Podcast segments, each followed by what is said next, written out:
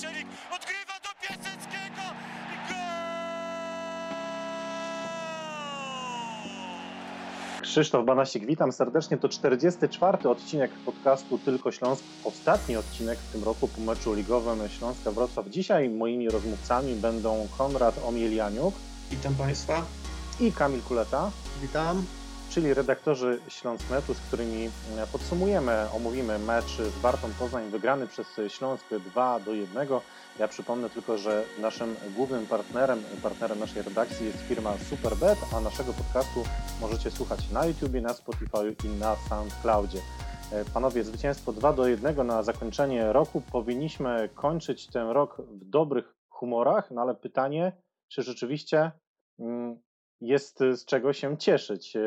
Patrząc przez pryzmat tabeli, myślę, że tak, bo co prawda czekamy jeszcze na ostatnie mecze mm, w tym sezonie innych zespołów. Najgorsze miejsce, które Śląsk może zająć, to będzie szóste, ze stratą e, maksymalnie mm, pięciu punktów do podium, więc patrząc przez pryzmat tabeli, wydaje mi się, że jest dobrze, Kamil. E, Patrząc na, patrząc na tabelę jest dobrze, natomiast musimy rozpatrywać e, postawę Śląska jako, jako mm, szerszy konspekt. Musimy patrzeć również na grę, na styl, na styl, którego brakuje. Jeżeli chodzi o podsumowanie meczu z, mm, z Wartą, to, to myślę, że trafnie podsumował to trener paryski na konferencji pomeczowej.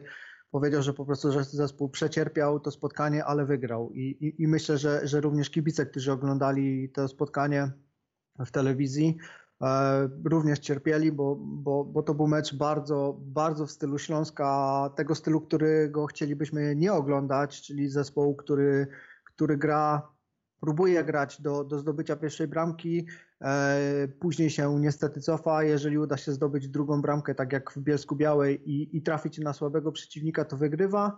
Natomiast jeżeli trafia się zespół, który, który zechce grać w piłkę i, i zepchnie nas, a właściwie to wykorzysta miejsce, które my sami e, stwarzamy dla, dla, dla przeciwnika, cofając się pod swoje pole karne, to robi się bardzo nerwowa końcówka, tak jak w spotkaniu z Wartą. Cieszą 3 punkty, cieszy, cieszą 23 punkty po 14 spotkaniach, co, co jest dobrym wynikiem. Natomiast martwi, martwi ten brak stylu i martwi chyba brak pomysłu na, na, na, grę, na grę w ataku pozycyjnym Śląska i, i martwi też to, to zamykanie się na, na grę po strzelonej bramce, to cofanie się do defensywy. To nie jest styl, który może gwarantować coś więcej poza, poza w miarę spokojnym utrzymaniem, moim zdaniem. Śląsk gra dyskretnie, Mo, może tak byśmy mogli e, ocenić ten, ten styl Śląska w końcówce e, tego roku. E, Konrad, ty po tym ostatnim gwizdku sędziego Wajdy. Co poczułeś? No jako kibic na pewno poczułem ulgę widząc to, tą końcówkę spotkania, no, która była naprawdę balansowaniem na bardzo cienkiej linii. No i po raz kolejny przekonaliśmy się, jak cienka jest granica między no, tymi trzema punktami, a ewentualną ich stratą. Na szczęście wczoraj zostaliśmy po, po dobrej stronie tej granicy, zapisali, dopisaliśmy sobie trzy punkty, no ale no, tak nie mogą wyglądać końcówki meczów, szczególnie z, z Beniaminkiem, który już był no, zmęczony tym sezonem. Było widać, że dopóki Śląsk chciał grać w piłkę i grał w tą piłkę w pierwszej połowie, to Warta tak naprawdę nie miała tam nic do powiedzenia. I ten mecz powinien wyglądać przez 90 minut tak, jak wyglądał przez pierwsze 45. Niestety Tutaj pytanie, czy to przygotowanie fizyczne, choć według mnie też niestety gdzieś mentalnie w tej drużynie jest już zaprogramowany taki, taki minimalizm, taka niechęć do dobicia rywali, nawet tą trzecią, czwartą bramką, gdzie do 60 minuty wydawało się, że jak najbardziej można to zrobić. Także no, poczułem ulgę, ale poczułem też, że jest jeszcze sporo na pewno do pracy w tej drużynie na, i no, pytanie, jak zostanie wykorzystany ten okres zimowy. No bo też z drugiej strony mówimy, no wiele narzekamy na ten Śląsk, ale pozycja w tabeli jest dobra i tak naprawdę możemy się zastanawiać, że jeżeli przy słabej dyspozycji, jak to teraz określamy, Śląsk punktuje całkiem solidnie, to co będzie, jeżeli te mankamenty uda się mm, wyeliminować? Tak można na to też spojrzeć, może z trochę bardziej pozytywnej strony. No, na, na, pewno to jest, to jest dobra myśl. Ciekawe, co, co się będzie działo ze Śląskiem, jeżeli te e, ta mroczna strona Śląska zostanie wyeliminowana. Myślę, że mamy tutaj na myśli przede wszystkim te drugie połowy w wykonaniu Śląska Wrocław, bo to się powiela, to się powtarza. No, pamiętamy mecz w Bielsku Białej, pamiętamy mecz w Lubinie, mm, pamiętamy teraz ten mecz przeciwko Warcie Poznań. No ja po pierwszej połowie, mówiąc szczerze, byłem usatysfakcjonowany tym, jak Śląsk grał. Śląsk tę grę prowadził, Śląsk był częściej w posiadaniu piłki, Śląsk oddał dużo strzałów, Śląsk miał kilka sytuacji, no i przede wszystkim Śląsk zdobył bramkę, Śląsk prowadził, więc wydawało się, że wszystko jest na dobrej drodze. E, w przerwie Krzysztof Mączyński został w szatni. Wiemy, że on miał e, uraz. Później na pomyczowej konferencji prasowej jeszcze trener Baryjski to doprecyzował, że e, chodziło o uraz kolana. No i nagle widzieliśmy zupełnie inną drużynę. No to pytanie, czy to mm, osoba czy brak osoby Krzysztofa Mączyńskiego w drugiej połowie aż tak bardzo e, odmienił los e, no, tego meczu? Uważam, uważam, że nie, ponieważ e, musielibyśmy zaobserwować brak Krzysztofa Mączyńskiego więcej niż w jednym spotkaniu, żeby wyciągnąć taki wniosek. Natomiast patrząc przez pryzmat chociażby spotkania w Lubinie, uważam, że nie. Mm, nie wiem, czy było spowodowane tak naprawdę mm, zejście do tej linii obrony i, i, i trener Barylski na konferencji po, pomeczowej też nie był tak naprawdę nie był w stanie wyjaśnić powodu, dlaczego, dlaczego Śląsk tak bardzo, tak bardzo się e, cofnął, czy, czy tak bardzo oddał pole. Nawet, nawet próbował e, tłumaczyć zmianę Pawłowskiego na Celebana, tym, że, że zauważyli, że zespół bardzo się cofnął do defensywy, więc, więc uważam, że, że to nie była wina braku Krzysztofa Mączyńskiego, czy powód, y, dlaczego tak się Śląsk cofnął, że, że na boisku zabrakło kapitana. No tutaj te, ta pierwsza połowa też musimy patrzeć przez pryzmat y, przeciwnika, który, który w pierwszej połowie prezentował się y, bardzo słabo i, i, i, pozwolił, pozwolił Śląskowi grać w piłkę, czyli coś, czego Śląsk, nieko, nie, coś, czego Śląsk niekoniecznie lubi. I, i ta szybko strzelona bramka mm, myślę, że, że trochę zamazała obraz pierwszej połowy, bo, bo, bo Śląsk lubi prowadzić mm, i, i lubi wygrywać, ale, ale mm, w pierwszych połowach to wygląda jeszcze całkiem przyzwoicie, Natomiast e, im dalej, im dalej w mecz, tym jest coraz trudniej i, i, i ta pierwsza, ten mecz był, to był, to był zupełnie dwa, dwie różne, dwa różne spotkania w dwóch 45 minutach. E, I, I, to jest olbrzymi problem, olbrzymi problem Śląska i uważam, że ten miesiąc przerwy, który jest tak naprawdę miesiąc, a nawet nie cały, myślę, że to nie jest czas odpowiedni na, to nie jest wystarczający czas na zniwelowanie tego problemu. Myślę, że tutaj problem może być z przygotowaniem fizycznym, bo wbrew pozorom Śląsk gra dość wąską kadrą, a jeszcze te problemy e, z kontuzjami, zwłaszcza w linii, w linii defensywnej, uwypuklają te problemy Śląska, jeżeli chodzi o, o zestawienie linii obrony. No, w spotkaniu z Wartą kolejny raz strażakiem musiał być Mariusz Pawelec. My wiemy oczywiście, że Mariusz to, co nie nadrobi walorami fizy, e, piłkarskimi, to nadrobi sercem, który ma chyba największe w całym zespole.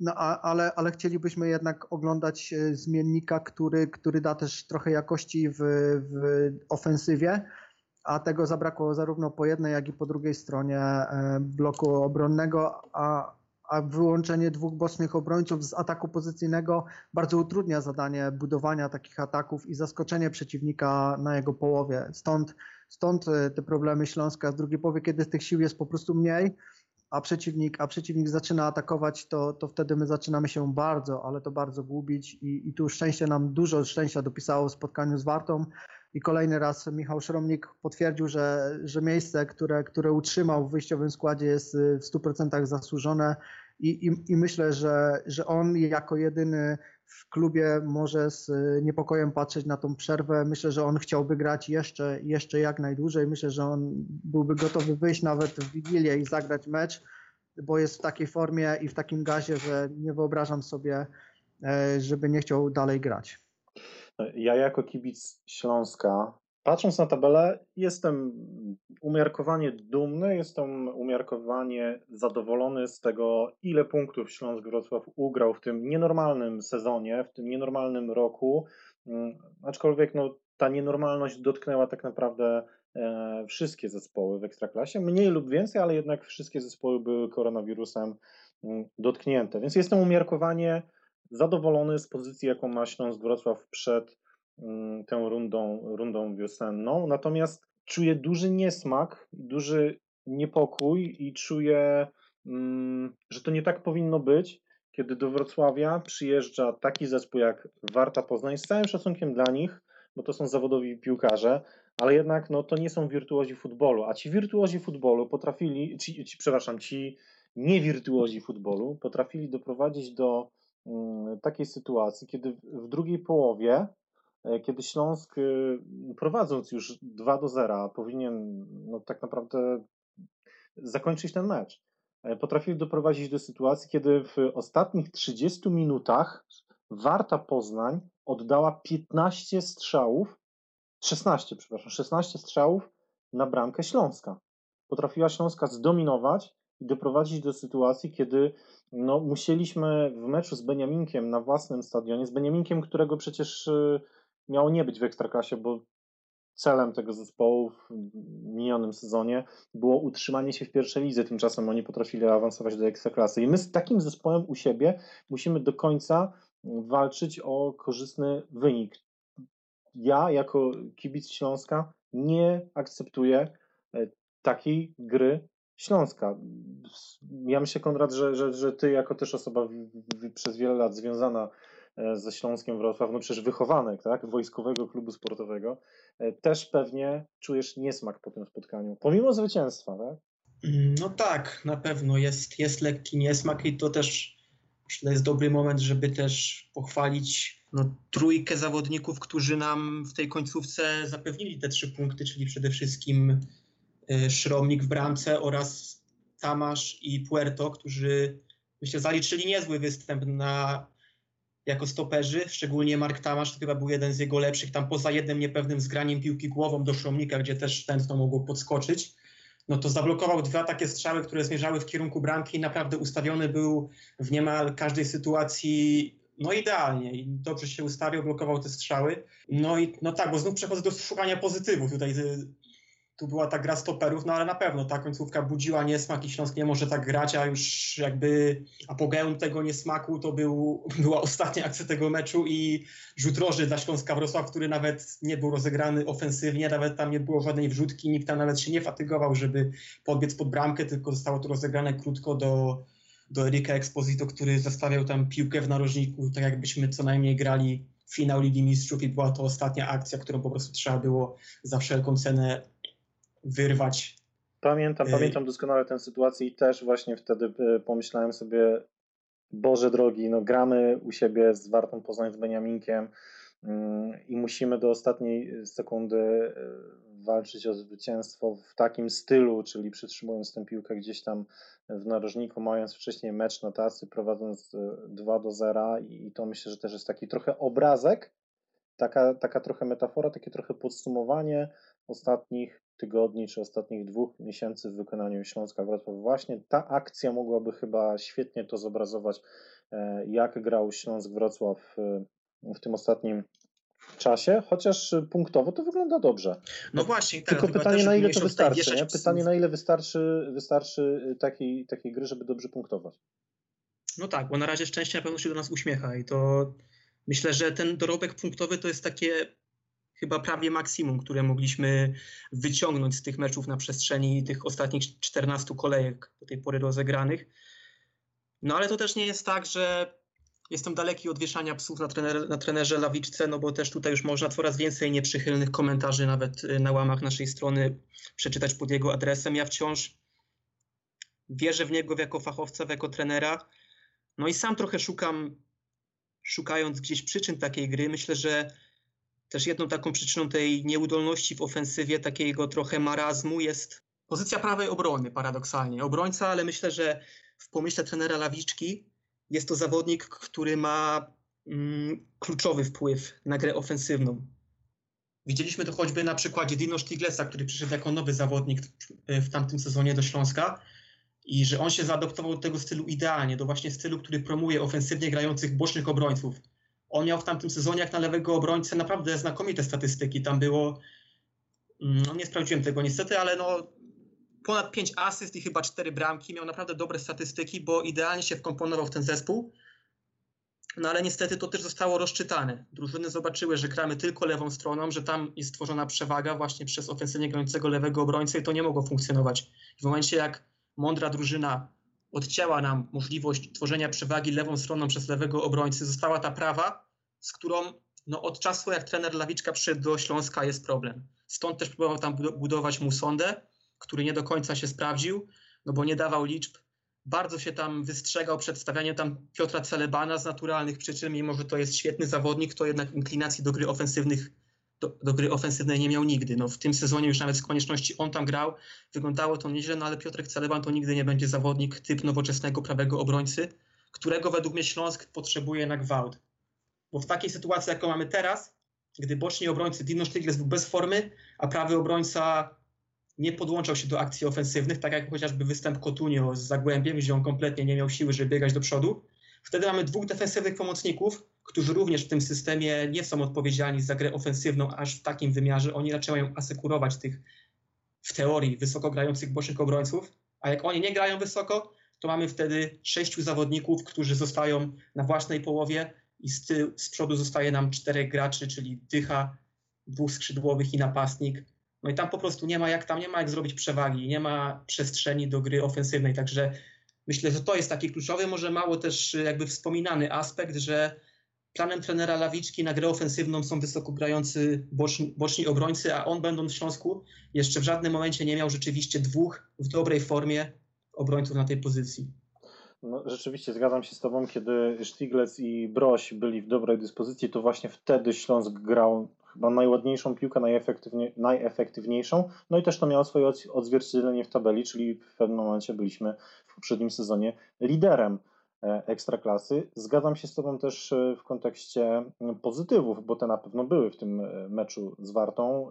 Jak, jak zawsze, już możemy powiedzieć, chwalimy Michała Szoromnika, czyli trzeci mecz mm, bramkarza Śląska w Ekstraklasie i w trzecim tym spotkaniu pokazał, e, że no jest świetnym fachowcem między słupkami, e, ale dobrze to powiedział chyba Michał Waszkiewicz w ostatnim podcaście, że mm, tych e, najlepszych bramkarzy cechuje to, że oni potrafią tę wysoką formę prezentować przez, przez dłuższy czas. No i tutaj musimy poczekać, czy Michał Szromnik, jeśli będzie dalej bramkarzem Śląska, a nie Matusz Putnocki, że on będzie podobną formę mm, prezentował w, w kolejnych meczach. I też na pewno to był wybitny mecz Marka Tomasza i Izraela Puerto. Jak nie jeden wybijał sprzed bramki, to drugi. No, e, naprawdę tutaj duże słowa uznania dla ich postawy e, w tym meczu. E, więc to na pewno pozytywy. Ja dorzuciłbym do tego jeszcze Bartłomieja Pawłowskiego, który no, był tak naprawdę naszą największą armatą, naszą największą nadzieją w, w ofensywie w, ty, w tym meczu. E, Śląsk w tym spotkaniu oddał 19 strzałów, z czego 7 e, było Pawłowskiego. 9 celnych strzałów Śląska, z czego 5 Pawłowskiego, więc no to rzeczywiście był ten zawodnik, na którym mm, spoczywała gra ofensywna Śląska. On przecież też zdobył, zdobył bramkę, więc to takie plusiki ode mnie po, po tym meczu dla tych zawodników. E, Kamil, ty jest, jesteś w stanie kogoś wyróżnić jeszcze w, w tym spotkaniu, albo czy widzisz jakieś inne pozytywy po tym meczu? Mi zostało tak naprawdę podpisać się pod tym, co powiedzieliście, czyli, czyli tutaj plus dla Michała Szromnika. E, i plus ode mnie dla, dla duetu stoperów, bo ja rozpatruję ich zawsze w kategorii duetu. E, nie staram się nigdy rozpatrywać ich występów indywidualnie, bo uważam, że stoperzy tworzą na boisku parę i, i, i kiedy jeden gra słabszy mecz, to, to siłą rzeczy drugi również musi zagrać słabszy mecz. A, a tutaj jest kolejne spotkanie, kiedy, kiedy oni grają dobrze, równo i przede wszystkim pewnie. To jest coś, czego brakowało e, wiosną kiedy musieli, kiedy musieli grać niemal każdą kolejkę razem, brakowało tej pewności. Teraz ta pewność jest i to, i to też pamiętamy, że, że, że to, ta zmiana jest tak naprawdę wymuszona, bo zdrowy Wojciech Gola miałby pewne miejsce, pewne miejsce w 11, szukalibyśmy tylko dla niego partnera, no, stało się tak jak stało. Mamy teraz w tym momencie duet środkowych obrońców i tak naprawdę nie widzimy, nie widać na horyzoncie zmiennika więc ja rozpatruję ich zawsze w kategorii duetu i uważam, że to był bardzo dobry występ tego duetu. Chyba, chyba najlepszy y, w tego konkretnie duetu, odkąd grają razem. Zgadzam się z plusem dla Bartłomieja Pawłowskiego. On zaczyna iść w górę i, i, i to widać. więc dla niego ta przerwa może być też na plus, może być, może być na minus, to, to się okaże, natomiast widać u niego zwyżkę formę ewidentną. Widać, że to jest mm. człowiek, który ma po prostu umiejętności, tak? On, Dokładnie, on, on potrafi to jest, dać to coś w który grał w piłkę, grał w piłkę gdzieś tam, gdzieś, gdzieś więcej niż, niż tylko na boiskach ekstraklasy, z efektem różnym, ale grał, więc y, nawet, nawet trenowanie na wyższym poziomie jakiś efekt y, daje i, i jakieś efekty zostawia, więc... No wiesz, no, przypominam no, sobie Filipa Markowicza, to tak nie do końca, nie? No tak, tutaj jest jeszcze sfera mentalna, duże znaczenie ma Bartłomiej Pawłowski, to jest zawodnik pewny siebie i, i kiedy, kiedy piłka się go słucha, kiedy on ma, kiedy on ma wypoczęte nogi, to, to, to jest zupełnie inny typ piłkarza niż Markowicz, bo tutaj jakiś problem ewidentnie w sferze mentalnej był u tego zawodnika, natomiast u Bartłomieja Pawłowskiego widać ten luz, widać tą przyjemność z gry, no i widać przede wszystkim e, to, na czym nam najbardziej zależy, czyli efekty wymierne w postaci bramek. E, brakuje troszeczkę może asyst. Czasami, czasami mógłby, mógłby bardziej e, zerknąć w kierunku kolegów. Mm, no ale póki strzela bramki, to, to myślę, że nikt nie będzie go rozliczał z tych asyst, y, i, bo, bo te bramki przynoszą nam efekty w postaci punktów. Myślę, że na tym, na tym tak naprawdę możemy skończyć. Plusy pozostałe to byłyby raczej szukanie, szukanie na siłę, wyróżnianie kogoś z musu, a to nie o to chodzi. Chociaż ja bym dołożył jeszcze, przepraszam ci przerwę, ale ja bym dołożył jeszcze Mateusza Praszelika. Według mnie zagrał naprawdę dobry mecz i został zmieniony w momencie, w którym widać było, że on w tym meczu z minuty na minutę rósł. I tu też nie wiem, czy tu nie zagrało znowu mm, ten brak elastyczności w zmianach u trenera, że on po prostu zaplanował sobie z góry, że w 70 minucie, czy tam chyba w 65 Praszelik wejdzie za Zyl, Zylla wejdzie za Praszelika i co by się nie działo. I tutaj nawet nie było gdzieś mm, kalkulacji, czy ten Praszelik naprawdę dobrze wyglądał. Tam chwilę przed tą zmianą on przeprowadził świetną akcję na lewej stronie, tam minął dwóch zawodników, zagrał do Pawłowskiego, mm, który zakończył akcję groźnym strzałem i on naprawdę grał dobrze, podczas gdy Robert Pich był w tym meczu po raz kolejny mało widoczny. I według Właśnie. mnie to byłaby taka lepsza zmiana, żeby ten Zylla wszedł za, za Picha, a Proszelik został, gdyż no, fajnie grał na tej dziesiątce w tym spotkaniu i też widać, że po jego zejściu ta gra, ta gra też siadła z przodu. Może nie było to bezpośrednio tylko z tym związane, ale brakowało tam Mateusza w dobrej formie, no bo Marcel Zylla to też trzeba powiedzieć dał no niestety fatalną zmianę. Nie przypominam sobie żadnego dobrego jego, jego zagrania. Mm, nie było go ani w przodzie, nie, nie stworzył żadnej przewagi, ani też nie pomagał za bardzo w tyle, no występ widmo. No tak, tylko ja tutaj muszę stanąć w obronie Marcela Zylli. E, to jest drugi kolejny mecz, kiedy on e, zostaje wpuszczony na boisko w momencie, w którym Śląsk już oddaje inicjatywę. E, temat zmian Temat zmian trenera Lawiczki to jest temat na zupełnie inną historię i myślę, że brakłoby nam podcastu, żeby, żeby w pełni wyczerpać ten temat. E, I, I, myślę, że w tym ogródku trenera Lawiczki znalazłoby się wiele, nawet nie kamieni, a głazów. Natomiast tak, Robert Pich, on nie wyglądał dobrze w tym meczu i, w 100% się z Tobą zgadzam, że ta zmiana powinna być, czyli wejście, wejście Zyli za Picha. Mnie dodatkowo w tym meczu Robert Pich irytował próbami strzału w momencie, kiedy E, to były pozycje nieprzygotowane, albo lepiej byli ustawieni partnerzy. Jakby zakodował sobie, że musi strzelić. No oczywiście miał jedną stuprocentową sytuację, którą, która zakończyła się na słupku. Natomiast oddawał jeszcze w całym meczu oddał sześć strzałów, z czego trzy były celne. Uważam, że przynajmniej trzy z nich były zupełnie niepotrzebne albo z zupełnie nieprzygotowanych pozycji. E, I to troszeczkę mnie irytuje w postaci Roberta Picha, bo wtedy, kiedy jemu mecz wychodzi, to jest nasz y, no, bardzo ważny zawodnik. No, nie możemy kryć, y, że, że jest inaczej, ale to tylko w momencie, w którym Robert Pich dobrze wchodzi mecz, bo, bo Robert Pich, który kiepsko wejdzie mecz w mecz, to jest zupełnie inny piłkarz uważam, że więcej, więcej jest gorszych rzeczy z jego strony na boisku niż tych pozytywów. No, ważną kwestię poruszyliście, czyli kwestię zmian, za chwilę do niej wrócimy, a jeszcze odnośnie Roberta y, Picha, to być może mm, mielibyśmy inną optykę na jego grę w tym meczu, gdyby on wykorzystał swoją sytuację świetną, którą miał e, w pierwszej połowie. Wydaje mi się, że to było po podaniu Mateusza Praszelika, ale nie jestem tak, pewny. Dokładnie. Dokładnie to było zagranie Mateusza Praszelika. Tak naprawdę to była sytuacja sam na sam z bramkarzem Warty Poznań. Pich niestety trafił tylko słupek, a to być może byłby ważny, ważny gol, mm, dzięki któremu Śląskowi grałoby się e, jeszcze lepiej w tej pierwszej połowie gol na 2 do 0. No Śląsk miał w, tej pierwszej połowie e, przewagę, oddał więcej strzałów i, i tam trzeba było po prostu to zwycięstwo przypieczętować jeszcze przed przerwą, szczególnie wiedząc no, jak Śląsk gra w drugiej połowie. No, jeśli nasi widzowie odwiedzą naszą stronę i uruchomią sobie mm, newsa, w którym e, zawieramy mm, dane z Instata, to tam mamy piękne wykresy, które świetnie obrazują to, jak, jak to spotkanie się różniło pomiędzy pierwszą e, a drugą połową. No, zdecydowanie dominował Śląsk przed przerwą, a później zdecydowanie Warta. Pytanie dlaczego, to myślę, że to jest odpowiedź na to pytanie, to, to będzie temat do analizy przez wszystkich trenerów, przez cały, cały sztab szkoleniowy w tej przerwie zimowej, bo jest zdecydowanie nad czym pracować. Natomiast w kontekście zmian, bardzo ważny wątek uważam w, w kontekście właśnie tego meczu w ogóle, e, moim zdaniem, możemy polemizować, moim zdaniem wszystkie zmiany in minus.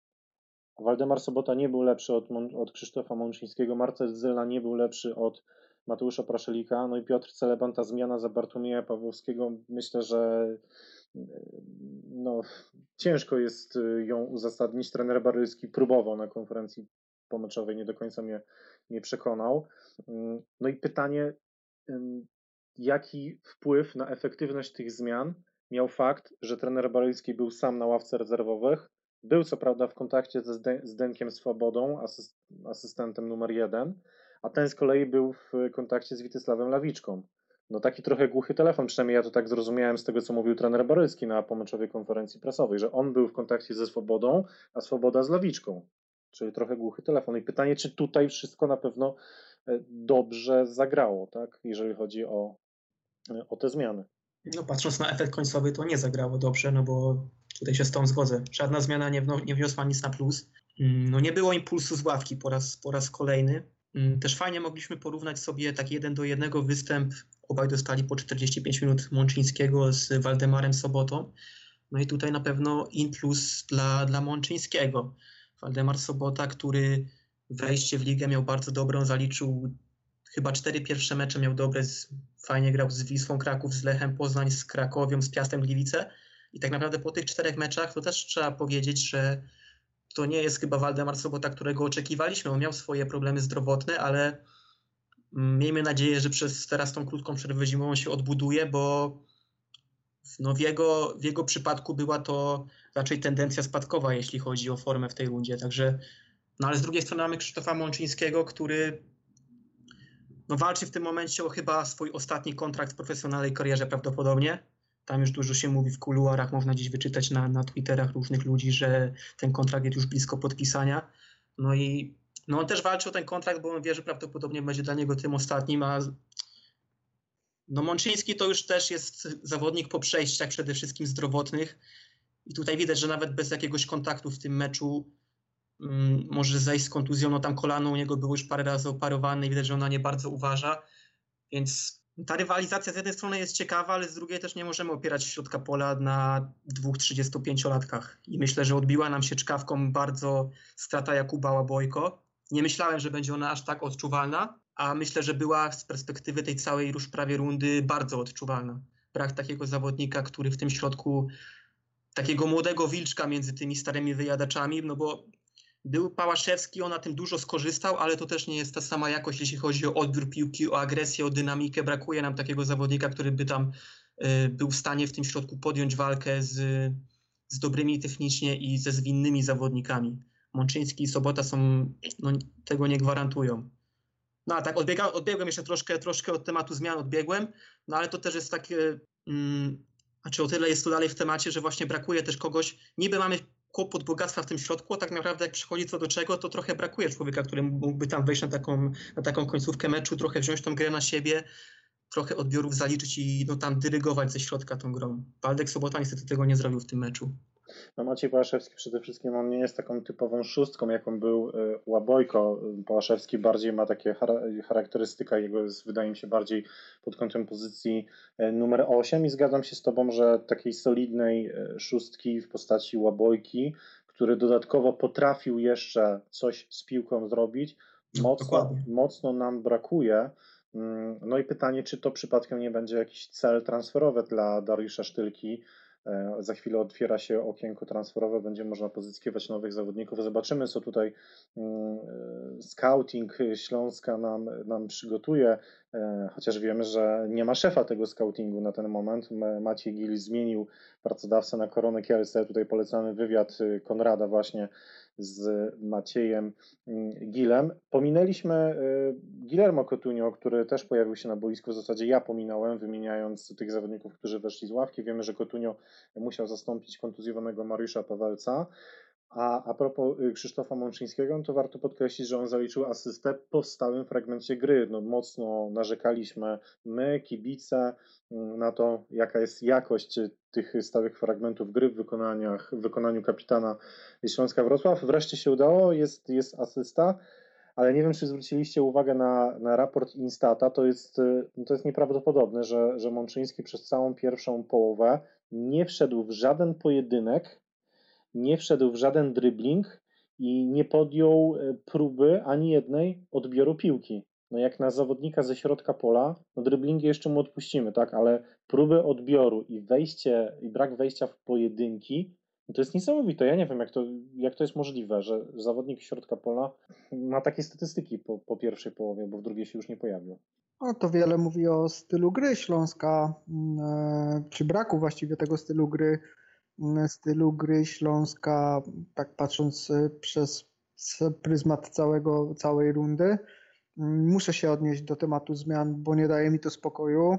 W momencie, w którym rozmawialiście, mm, cofnąłem się, żeby sprawdzić, kiedy tak naprawdę zmiana w Śląsku mm, odmieniła grę, a, a nawet losy spotkania i zatrzymałem się na 24 października i meczu z Jagiellonią, kiedy Mateusz Praszelik strzelił bramkę na 1-0. Czyli dwa miesiące temu. A, ale, O ile dobrze pamiętam, to była sytuacja, kiedy Zyla miał kontuzję. Tak, tak, I dokładnie. Wtedy, wtedy Praszelik wymus, się pojawił. Wymuszona zmiana, no ale jednak, więc e, no to dwa miesiące temu była ostatnia zmiana zawodnika, który wszedł na boisko w zespole Śląska i odmienił losy spotkania. Jeżeli oglądamy ekstraklasę i patrzymy na tych młodych zawodników, którzy wchodzą w innych klubach i strzelają bramki i decydują o losach spotkania, no to czegoś nam brakuje. I, i, i uważam, że, że to jest duży problem trenera Lawiczki. Ja, ja nie neguję warsztatu trenera Lawiczki w żaden sposób. Uważam natomiast, że to jest trener, który nie lubi zmieniać. Uważam również, że to jest trener, który nie do końca się e, nadaje do Śląska, dlatego że on chyba nie jest przyzwyczajony do pracy z zawodnikami e, o takich umiejętnościach. Oczywiście nic nikomu nie ujmując, jednak prowadził zespoły nieco lepsze i radził sobie z nimi dużo lepiej niż, niż ze Śląskiem. Przede wszystkim te zespoły miały jakiś swój określony styl, czyli coś, czego, czego mi brakuje.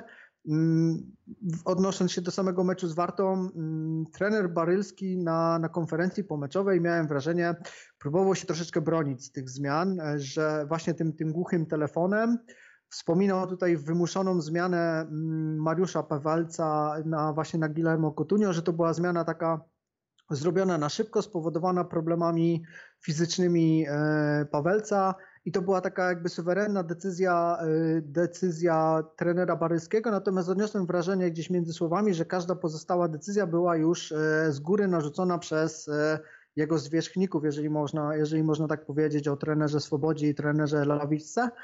Więc no tutaj trener Barycki miał spory, spory problem i, i, i został rzucony na taką trochę głęboką wodę, ale też taką trochę niefajną, bo Mm, no, bo on firmował, firmował e, z, z ławki e, trenerskiej e, te zmiany swoim nazwiskiem, natomiast one moim zdaniem były mu narzucane.